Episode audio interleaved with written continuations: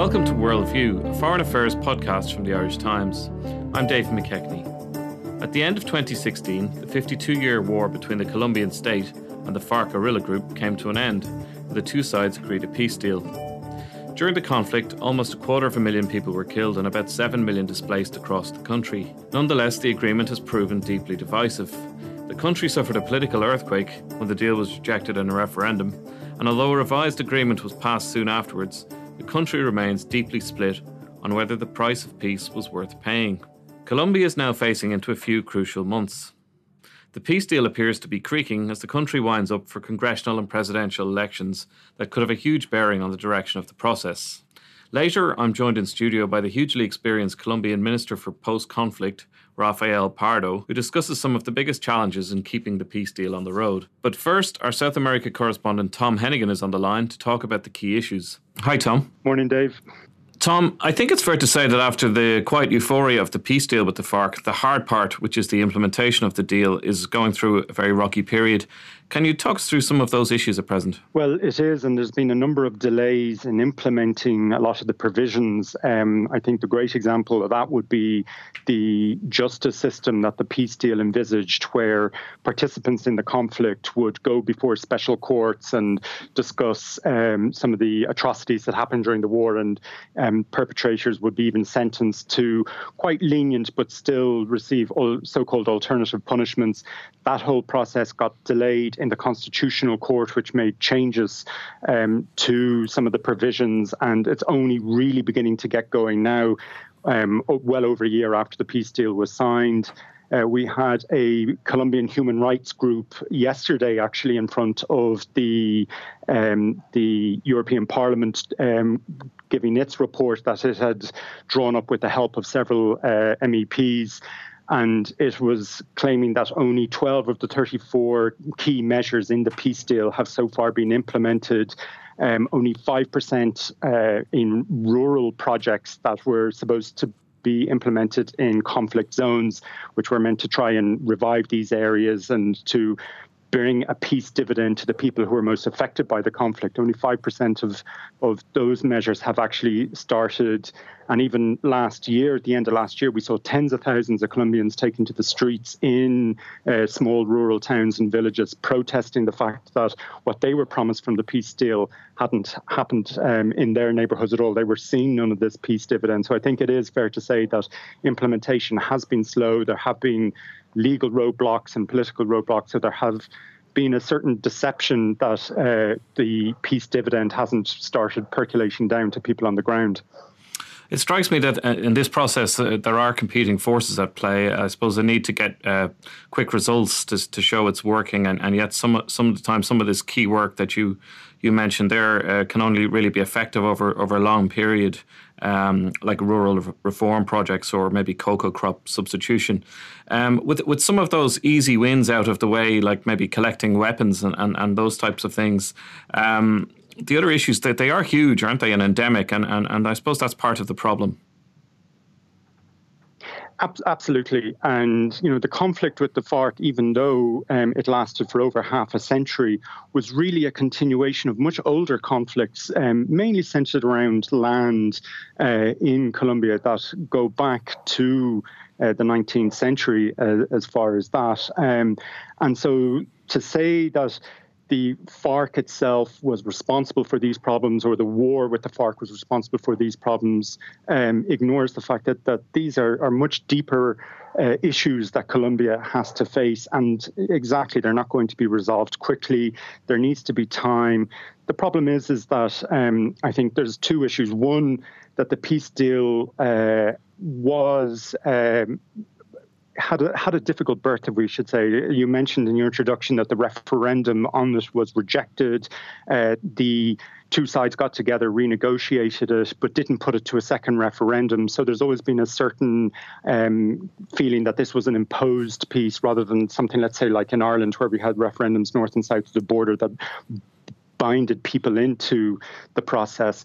Um, and then the other is that these issues need money. Uh, the Colombian economy has had certain problems in recent years, like the rest of South America, so there isn't a huge amount of cash available.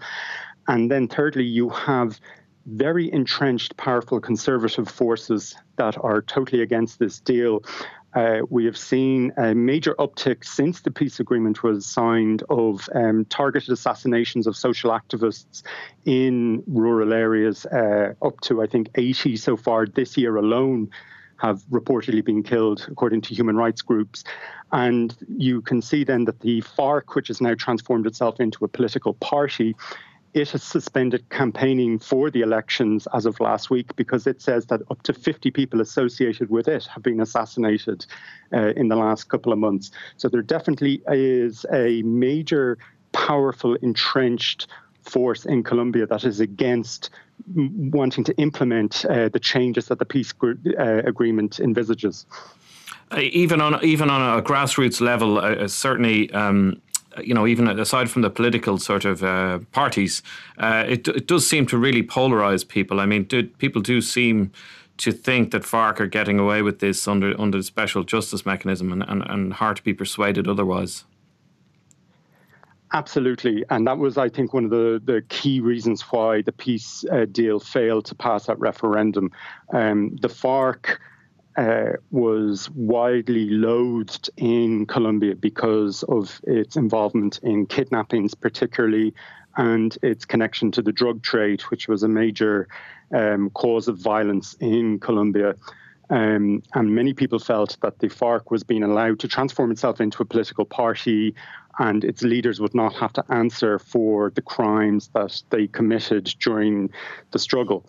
Um, and I think there is an element of truth in that. The uh, the new uh, justice system that has been set up to look at atrocities committed during the conflict, it has very uh, limited sentencing powers. So we could be in a situation where FARC commanders um, could admit certain atrocities, massacres during the conflict, and might get nothing more than community service or house arrest. And many Colombians are furious at that. But at the same time, um, the government was never going to be able to beat the FARC, and it implicitly acknowledged that a lot of these leaders, uh, FARC leaders, would have to be given uh, quite um, lenient sentences if they were ever convicted by these special courts. And it was the same thing as the paramilitaries uh, a decade ago when they were demobilized. An awful lot of those groups committed terrible atrocities as well, and not many of them were held accountable for those, even though they were allowed go into um, back into civilian life.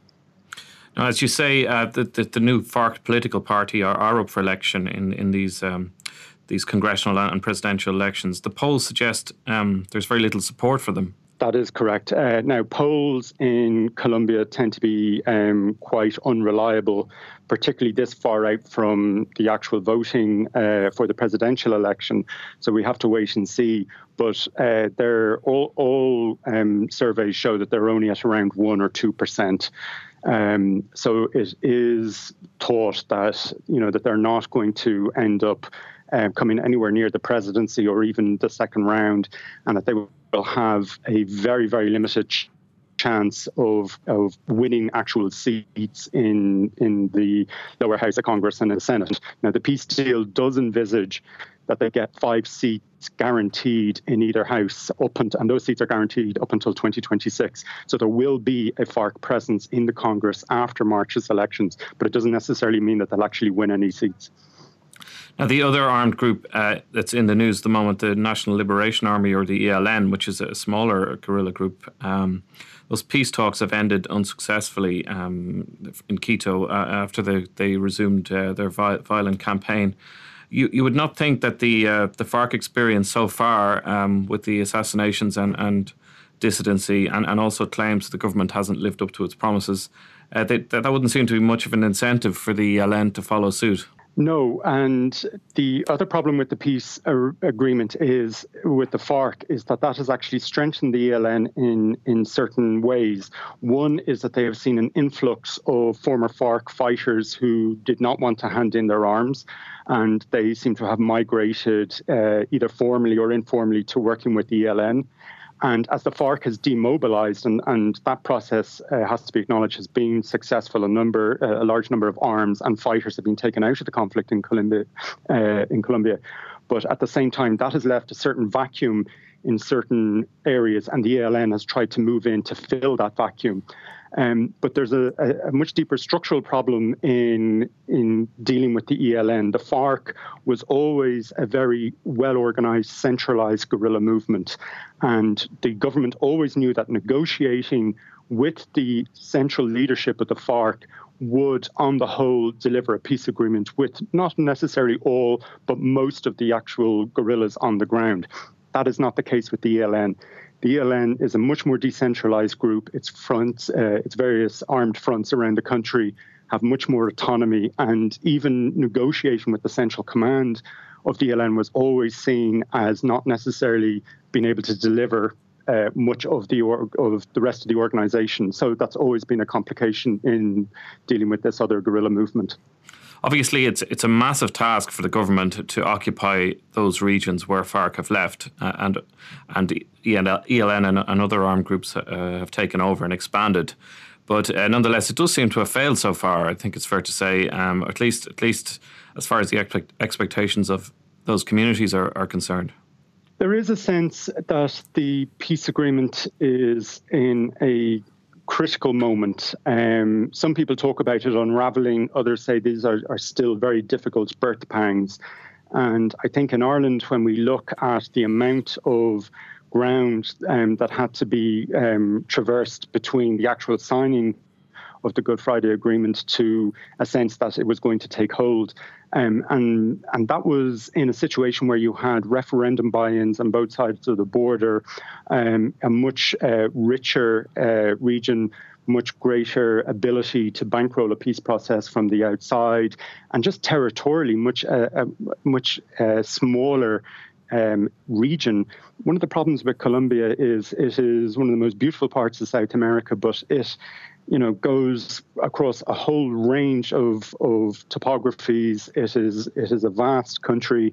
Uh, it is still a lot of it is uh, limited infrastructure, difficult to penetrate, and the state, which has a a certain um, financial uh, limits on its abilities, finds it difficult sometimes to just bankroll the commitments that is made uh, in the peace agreement, and that I think is understandable. How they overcome that is is another issue entirely. Finally, Tom, uh, of course, there's there's a danger that, that some of the deal could be unpicked um, if a candidate who opposes it wins the presidency in May. Um, how, how is the polling looking so far? Well, as I was saying earlier, polling this far out, even though the, the first round of the presidential election is in May, polling this far out uh, is still, con- you know, needs to be uh, taken with a pinch of salt for a very simple reason that the main political parties will wait um, until the results of the of the congressional elections in March before deciding on their candidates and their alliances. Um, but that said, the main uh, leader in the polls at the moment, the former mayor of Bogota, the capital, Gustavo Petro, who was a very popular mayor, though kind of polarizing. He is from the left. He is a former uh, guerrilla um, himself from a, a, a, guerrilla movement that demobilized in the in the 1980s, I think. Um, he is really surprising at the moment with around a quarter of, of the poll backing him. And he is someone who definitely would be seen as who could advance uh, the peace process, uh, try and support it, nurture it along. Um, the problem, the risk is, is that if the the right in Colombia, which has already been accused of uh, fomenting trouble on the streets, uh, particularly around FARC uh, rallies that forced the suspension uh, for a glut of fake news. That if it is able to consolidate around one candidate and push him forward, particularly uh, possibly a, a, certain senator, Ivan Duque, that that could lead to uh, the renegotiation or the redesigning of the peace deal. And what would happen there is is that it would be easy for a president to say, "We're going to redo the peace deal. We're going to, you know, re- rewrite it." Whether the FARC would accept it would be another issue.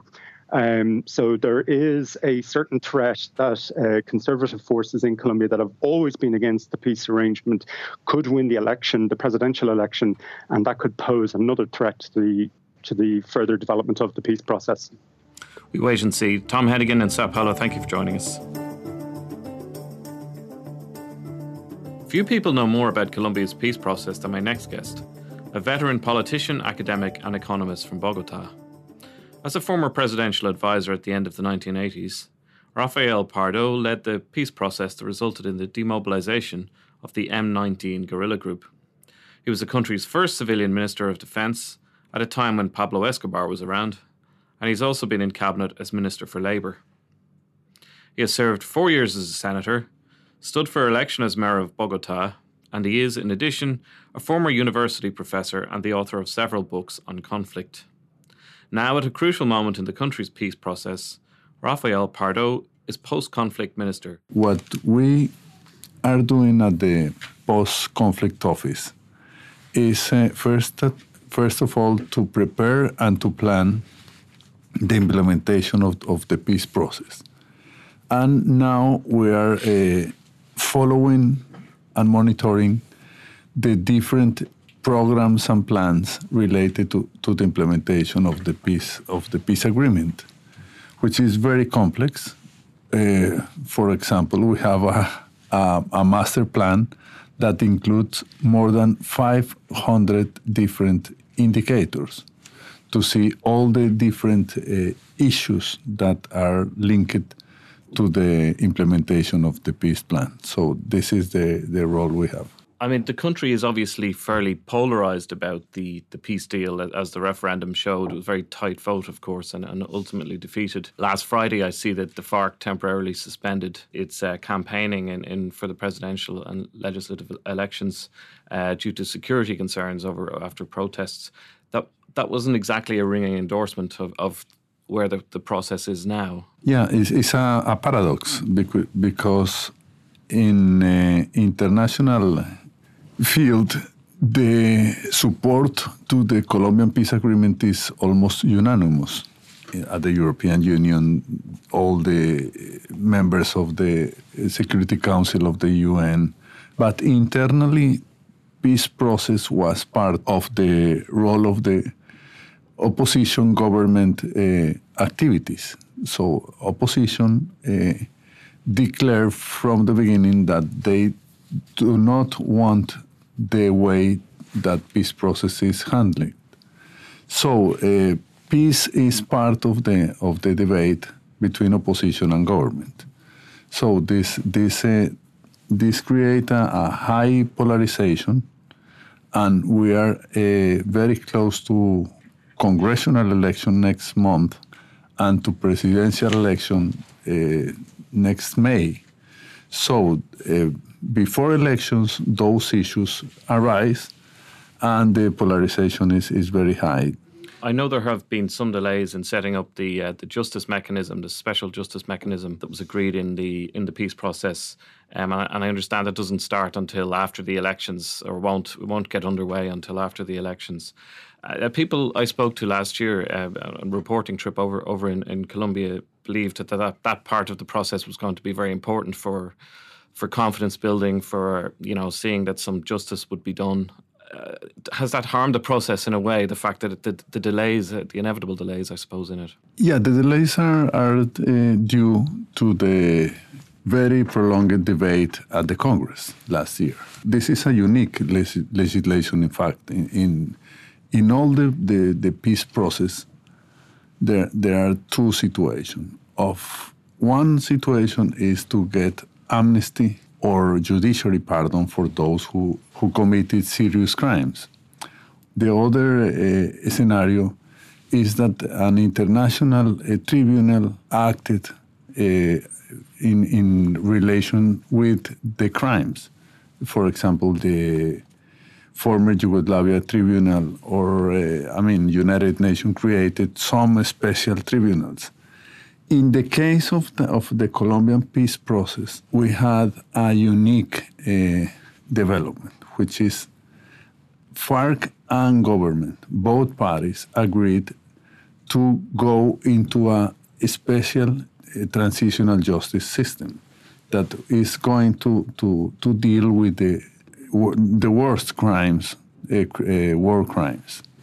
Not only related with the crimes committed by guerrilla, but with the crimes committed by, by governmental agents or by civilians. the possibility of entering into politics uh, for persons uh, accused of committed uh, serious crimes was part of the debate in the last four years. I mean, the position of the government is that a peace process is to go from uh, violent activities to political life. And some people consider, uh, the opposition consider that this is, uh, won't be acceptable without uh, being uh, processed and uh, judged by a tribunal. I, I want to talk uh, a little about security in the regions where FARC ha- have left. On, on my trip there last year to some, some of those remote regions, uh, people felt very vulnerable. And you know they said that new armed groups had moved in uh, to, to, replace the guerrillas. And I know there have been fresh displacements of people um, in the last 12 months.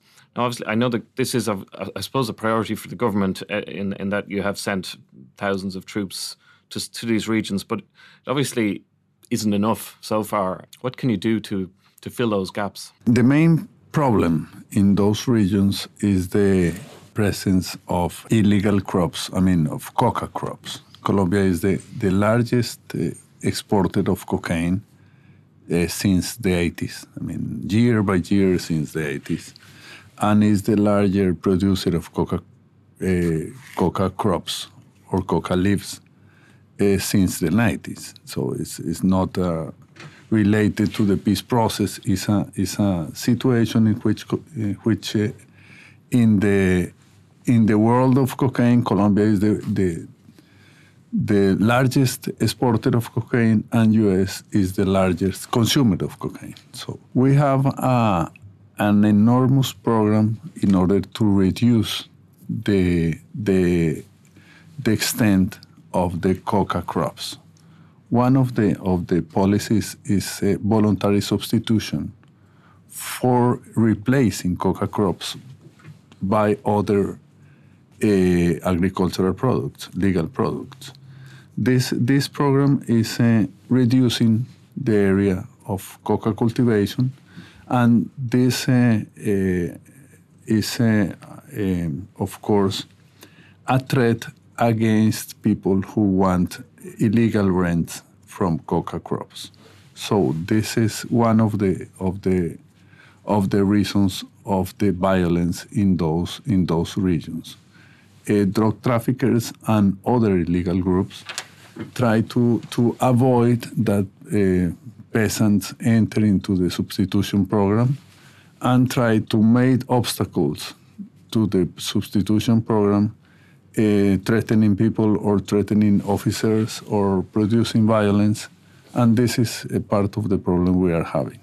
But in, in general terms, uh, the number of uh, killings in Colombia have been reduced uh, substantially since the peace agreement. I mean, Colombia ha- have seen a, a reduction in in homicides from uh, 2015 till now, substantially, in almost all the 1,100 municipalities except in 27 municipalities where uh, killings have increased. In, some of those areas that you mentioned that, where where it hasn't, um, certainly one of the areas in Choco, uh, one of the, one of the people I interviewed uh, there last year, um, his name was uh, Hernan Bedoya. Um, he was a land claim leader, 48 years old, and he was quite a gentle gentleman. Uh, I took a photo of him. He was wearing a Manchester United jersey uh, the day I met him.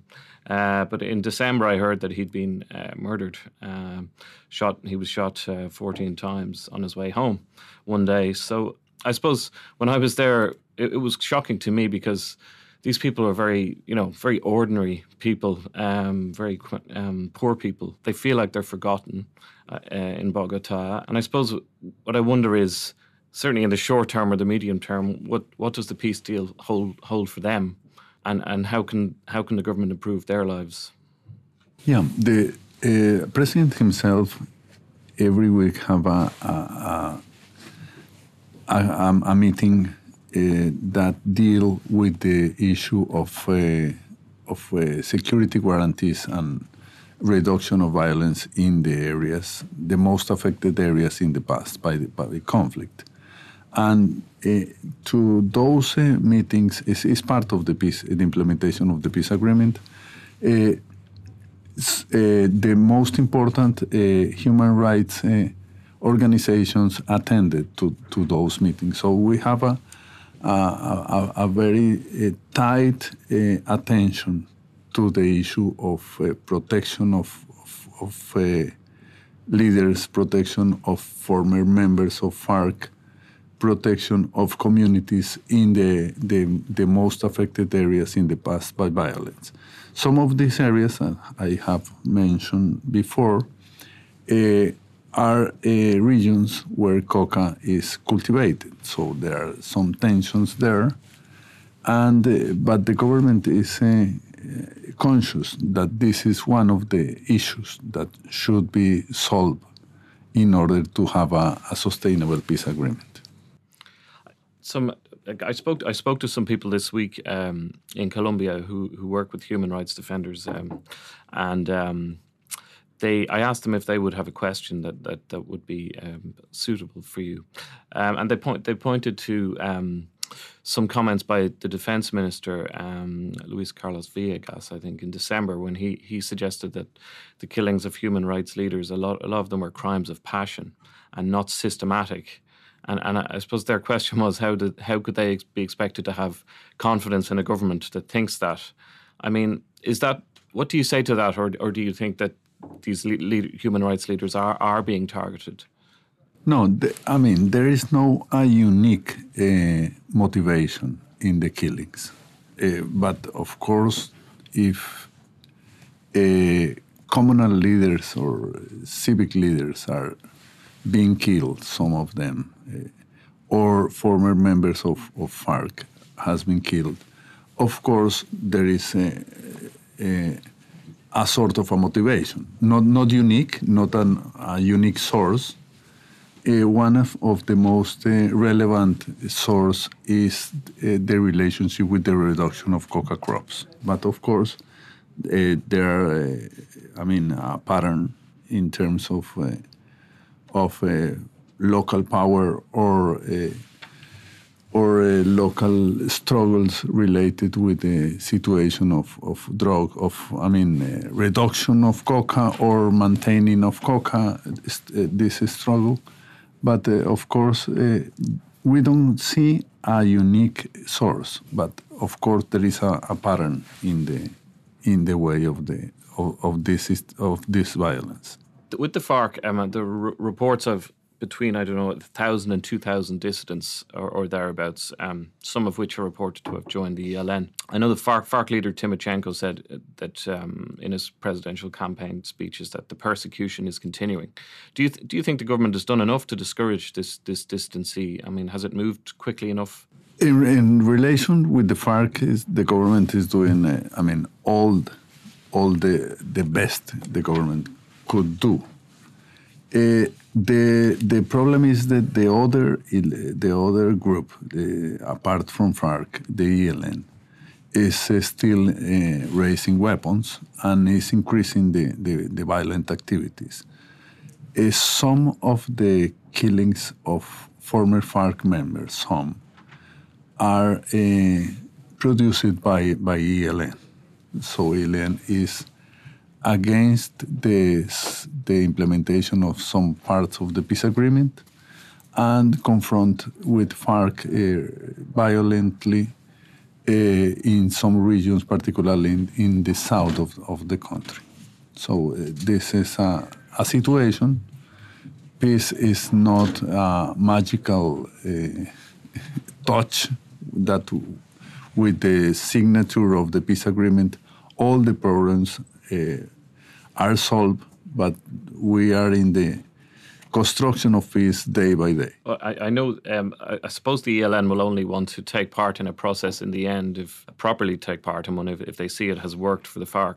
Yeah, the, I mean, ELN is much smaller group. is more uh, protected by by Venezuelan uh, presence. I mean, most of the leadership of all the leadership of ELN are located in Venezuela. Just looking back at the um, de- demobilization of the paramilitaries in 2005, I think it was, um, which was widely considered to have failed in the end, um, with with many of the, them sort of forming new new armed groups or criminal groups. What went wrong with that process, and, and what lessons were learned from it? Uh, many lessons. Uh, one is uh, the judiciary system created for this process it was not enough robust to deal with the, with the number of persons who enter into this process. The Justicia y Paz, uh, which is the, the name of the, of the system, was not enough in terms of, of capacity, in, in terms of manpower, in terms of, uh, of resources to deal with the number of, of, of uh, of crimes and the number of persons who enter into, into the process. This is one of the of the of the lessons. You obviously um, there are obviously continuing challenges, but a man of, a man of your experience must must look at the big picture uh, on what has happened in Colombia in the in the last thirty years and, and think. I'm here in, at uh, Ireland, and I mean next uh, month we will have the, the 20 years uh, commemoration of the Good Friday Agreement. And after 20 years of the peace agreement, you see a lot of advances. I mean, peace is a great achievement, but a lot of problems to, to, to solve political problems, pro, uh, uh, a sort of a polarization in the, in the society and some of the how to deal with the with the with the past. And of course peace is the, the best achievement we we had and we will have. And this is the, the lesson we have. Rafael pardo colombian post-conflict minister thank you very much for coming into the studio. Thank you. Thanks to today's contributors tom hennigan in sao paulo and to rafael pardo for joining us in studio. Today's podcast was produced by declan conlon jennifer ryan I'm Dave McKechnie. You can find Worldview and other Irish Times podcasts on whichever platform you use or at www.irishtimes.com forward slash podcasts.